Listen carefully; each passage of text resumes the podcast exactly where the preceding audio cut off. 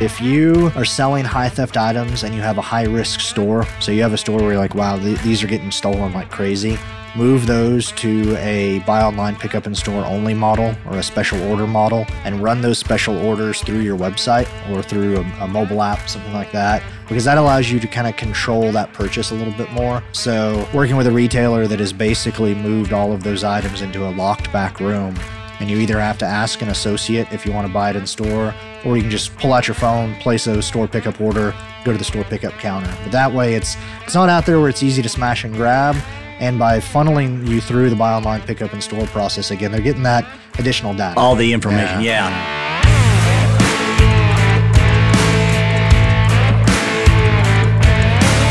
All right, and welcome once again to Commerce Today. My name is Darin Newbold, and as always, Josh is here with me as my co host on Commerce Today.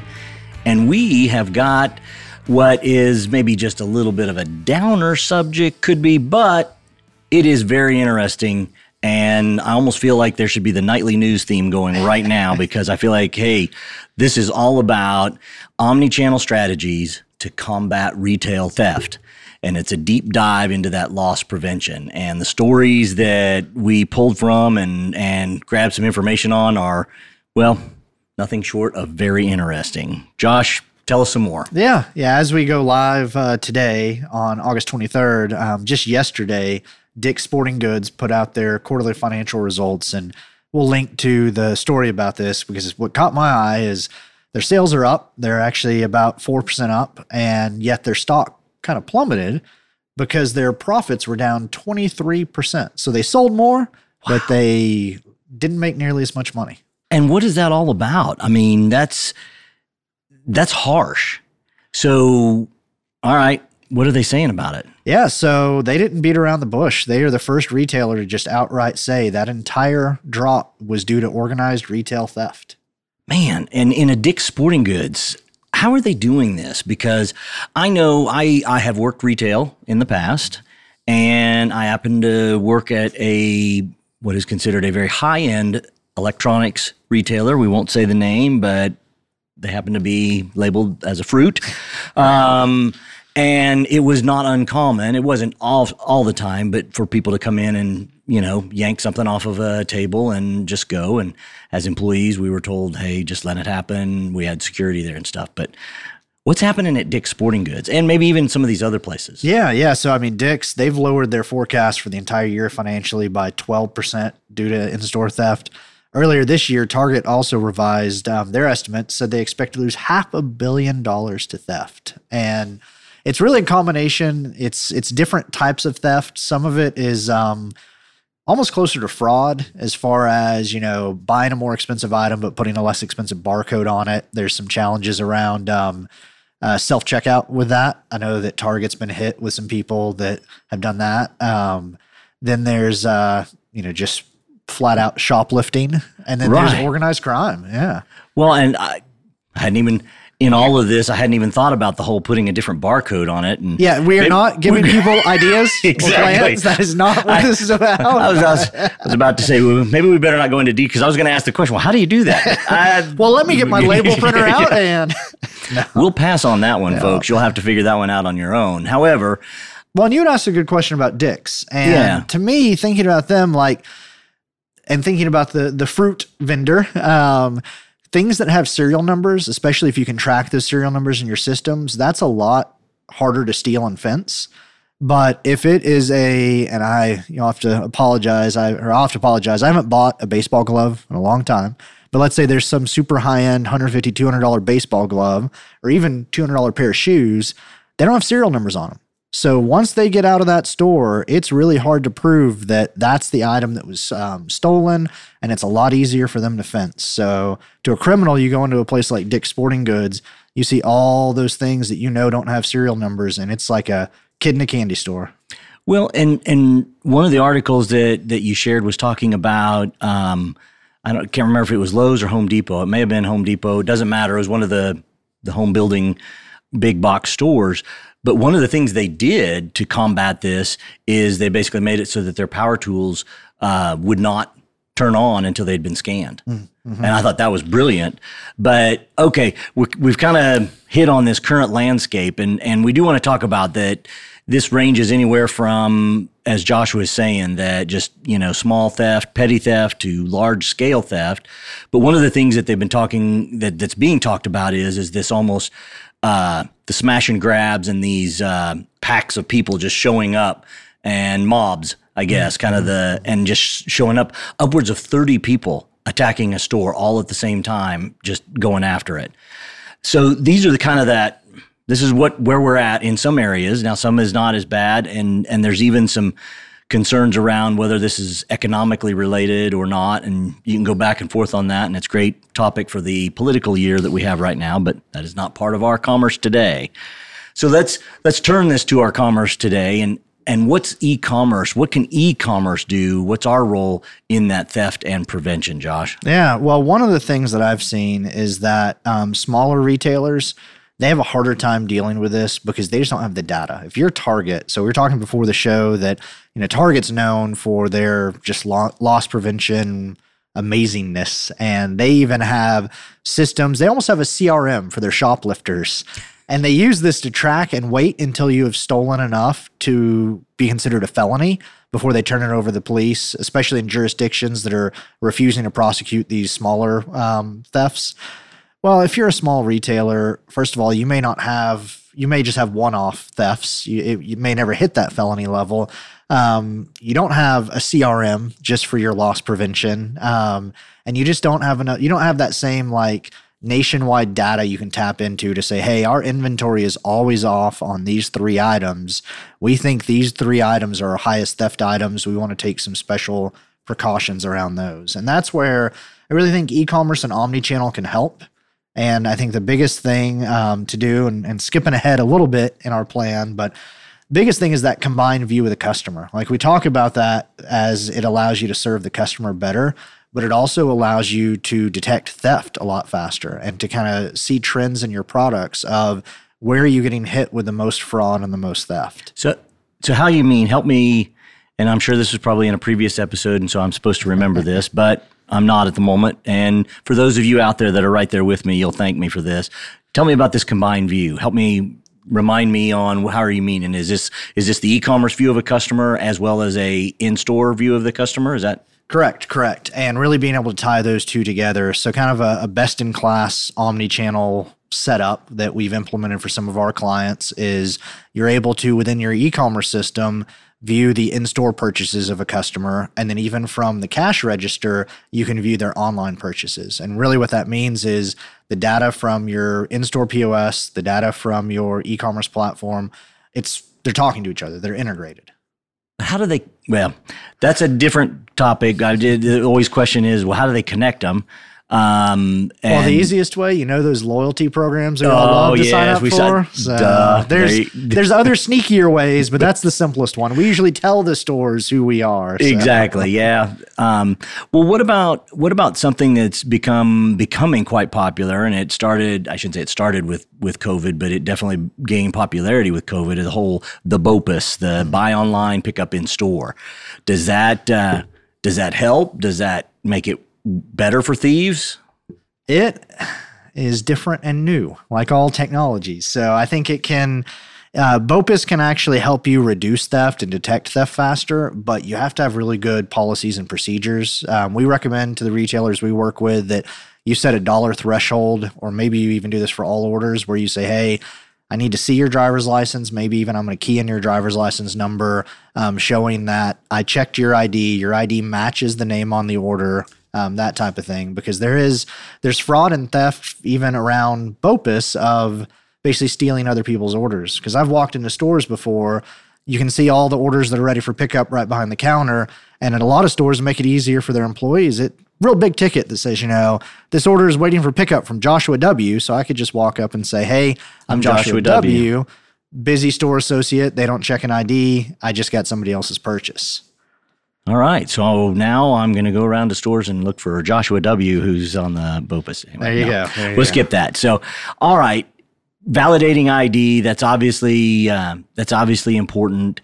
What other things from the e-commerce role and and even even maybe helping that retailer beyond just understanding their customer is there because there's also theft even on e-commerce mm-hmm. as well just different and it happens and looks and feels differently but i guess it seems to be that it would be theoretically it'd be harder do you think on an e-commerce versus in a, in a store where hey i can just go and grab it i see what i want and i can theoretically and grab if i can run faster than the security person or whatever now am i going to get caught because of cameras and other things yes possibly but it's different. it's just Again, different. It's different because you could have a stolen credit card that you pass online um, and you use to place an order. Um, so there's other ways. Um, we also see um, basically at larger scales, you start seeing people abusing coupon codes or even abusing um, gift cards. Um, if you have a way to use an a gift card you buy online, like an e-gift card, if you can use that in the store,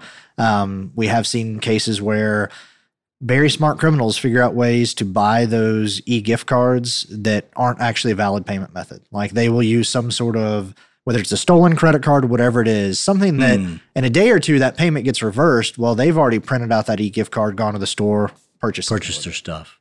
Interesting, interesting.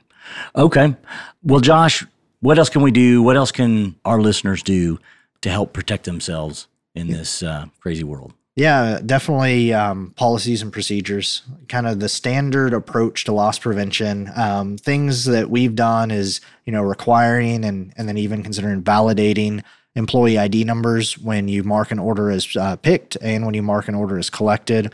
Um, because the other part of this, um, in these financial reports, they always refer to it as shrink. And shrink is not just um, uh, customers stealing from you, it's also employees. And so you always have to think, you know, you you trust your employees, you want to treat them like family, but you also have to realize every once in a while there might be a bad apple that gets in there and you need to again basically just collect this data and feed it into a system where you're actually able to track it, watch it, analyze it, have somebody actually looking at it. Um, because the amount of data that we collect, especially in an omni-channel transaction, um, like a buy online, pick up in store, we can have everything from a picture of that person's face from when they picked up their order down to the IP address that they placed the order from. Mm. They placed it from their phone, then we probably have all the specs on their phone, can figure out all sorts of stuff. If we're um, using Facebook or Meta then, and marketing and promoting that way, well, maybe we even have their Facebook profile, social media, likes, everything. their dislikes, everything. Um, so there's a lot of information you can have and kind of apply to with a loss prevention mindset. I think a lot of the omni-channel retailers out there, all this data is in different systems. No one's looking at it. No one's bringing it all together. So I got two questions. One is kind of part of the articles and the things that I was reading. What about the other side of this? What about the prevention or the protection around selling stolen goods? Mm. So you know, one of the things that I thought was crazy is laundry detergent is one of the items that is often stolen, especially in organized crime. And the reason it is, a reason, and there was a whole list of them, but the reason that is because they can they can offload it fast, make money quick. It's a it's a quick turn. But a lot of times they're dumping it almost back into the same system that it's going to be resold at in maybe not in the Target or whatever, but maybe in a second, third tier type of a uh, uh, retail establishment. Mm-hmm. Is there? And I know we didn't probably this is this is no, a little off no. the cuff here, Josh, but uh, is there what can we do on that? What? Well, I mean, you got to be careful. Um, if you are, especially, my first thought was a large retailer. Since we're not naming names, I'll say a large retailer that is a type of mart. Um, they're kind of known for they allow so many different people to sell on their website now through their marketplace. And so it would not surprise me if there was organized crime out there stealing laundry detergent from their stores and then going and listing it right back on their website cheaper than that store's price. So they're the ones that are getting sold um, and moving it that way. And well, so well, think about just the simplicity. I mean, they were talking about the simplicity of of eBay mm-hmm.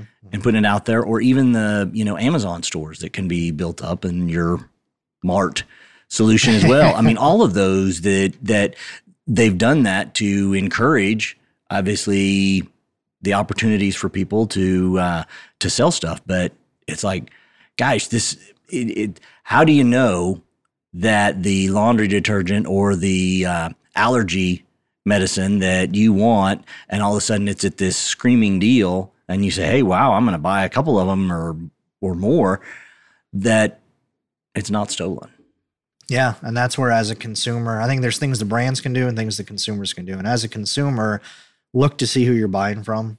Um, if you're looking on um, Amazon and there's a price that is way too good to be true, and you look at who's actually selling it, um, even if it says shipped by Amazon, or it says sold by, and it's a name you've never heard of, and they have no feedback, and they're brand new on Amazon, might yeah, be a little sketchy. Might be. It's it's like they say there's no such thing as a free lunch. Like if the deal seems too good to be true, probably is. Probably is. But then also not to turn us into commerce politics today, but even though we were talking about some TSA policies before the show, and it's a similar vein for the the buyers in the marketplaces of know your customers and really get ID. When someone goes to set up a new account to sell on Amazon, to sell on eBay, if you're going to operate some type of marketplace, I don't know, more and more, especially D2C brands have been launching these um, secondhand marketplaces to like sell the used. I'm thinking of baby clothing again. There's one that sells kind of, you can sell your used clothing from that brand to other people that have um, uh, want to buy it. One of the things they do is, in addition to verifying who you are and wanting to verify your identity, they actually match up what you're selling to what you bought from them. So if you suddenly have thousands of dollars of baby clothes to sell on their platform and you've, you know, bought one thing from them, then they know, oh, someone might be a little off here. That makes sense. That makes a lot of sense. All right. Well, this really kind of puts together a, a, whole lot of things. It definitely opened my eyes to some some challenges. Josh, from your perspective, kind of closing this up, what are what are the key takeaways for our for our listeners, for the merchants out there that uh, that either they're worried about this or they've seen it or both, and uh, and some last last things, last thoughts. Yeah. So one thing I forgot to mention um, is if you are selling high theft items and you have a high risk store, so you have a store where you're like, wow, th- these are getting stolen like crazy, move those to a buy online, pick up in store only model or a special order model and run those special orders through your website or through a, a mobile app, something like that. Um, because that allows you to kind of control that purchase a little bit more. Hmm. Um, so, working with a retailer that has basically moved all of those items into a locked back room and you either have to ask an associate if you want to buy it in store, or you can just pull out your phone, place a store pickup order, go to the store pickup counter. But that way, it's it's not out there where it's easy to smash and grab. And by funneling you through the buy online, pickup and store process again, they're getting that additional data, all the information. Yeah, yeah. yeah. and I've even I've even heard of stores doing that where they might have a you know a tablet of some variety there that if mm-hmm. someone didn't have a phone or whatever that the store associate could walk them through the purchase so it was truly still an online purchase and you could avoid that. Interesting. All right, any last things otherwise we'll we'll wrap a bow on this. I think that the like so many of the things we talk about with omni-channel, it really comes down to getting all of your data, all your systems talking to each other well, and then getting your departments talking to each other, making sure that e-commerce, store operations, loss prevention are all talking to each other and have a unified view of this data. And one thing, my second question, I forgot to ask it, but this adds on to it, and we can continue this in another episode if we need to, because we've talked about AI before. But what about how how can AI help in bringing a lot of that data and a lot of that information together. Oh, there's some cool stuff with that. And uh, I will just tease it up and say that AI is really good at spotting trends and spotting when trends suddenly change. And so if all of a sudden in your store data it's saying, wow, we sold 5,000 times the amount of laundry detergent last week as usual, or our inventory um, counts were off by 5,000 times in laundry detergents, then you know, okay, I've got an organized crime ring targeting my store. And then that's where, again, kind of the different departments talking to each other, talking to your local police can really help and other retailers in your area and basically saying, hey, this is what we're seeing. We think there might be an organized group operating here. How can we work together to track this down? All right. So, some simple things, sometimes just locking things up and having a BOPUS type of uh, solution sometimes just staying a part of your community and knowing what's going on and making sure you know the local uh, local law enforcement and other things in the areas. Well, we're excited. We're always excited to hear from you. So if you have questions or thoughts or insights or your even your own experiences in this, we would love to hear from them. You can see that on uh, on our site for Commerce Today and where we uh, where you listen to this podcast. And with that, we'll call it a day. So tally ho and have a great rest of your day.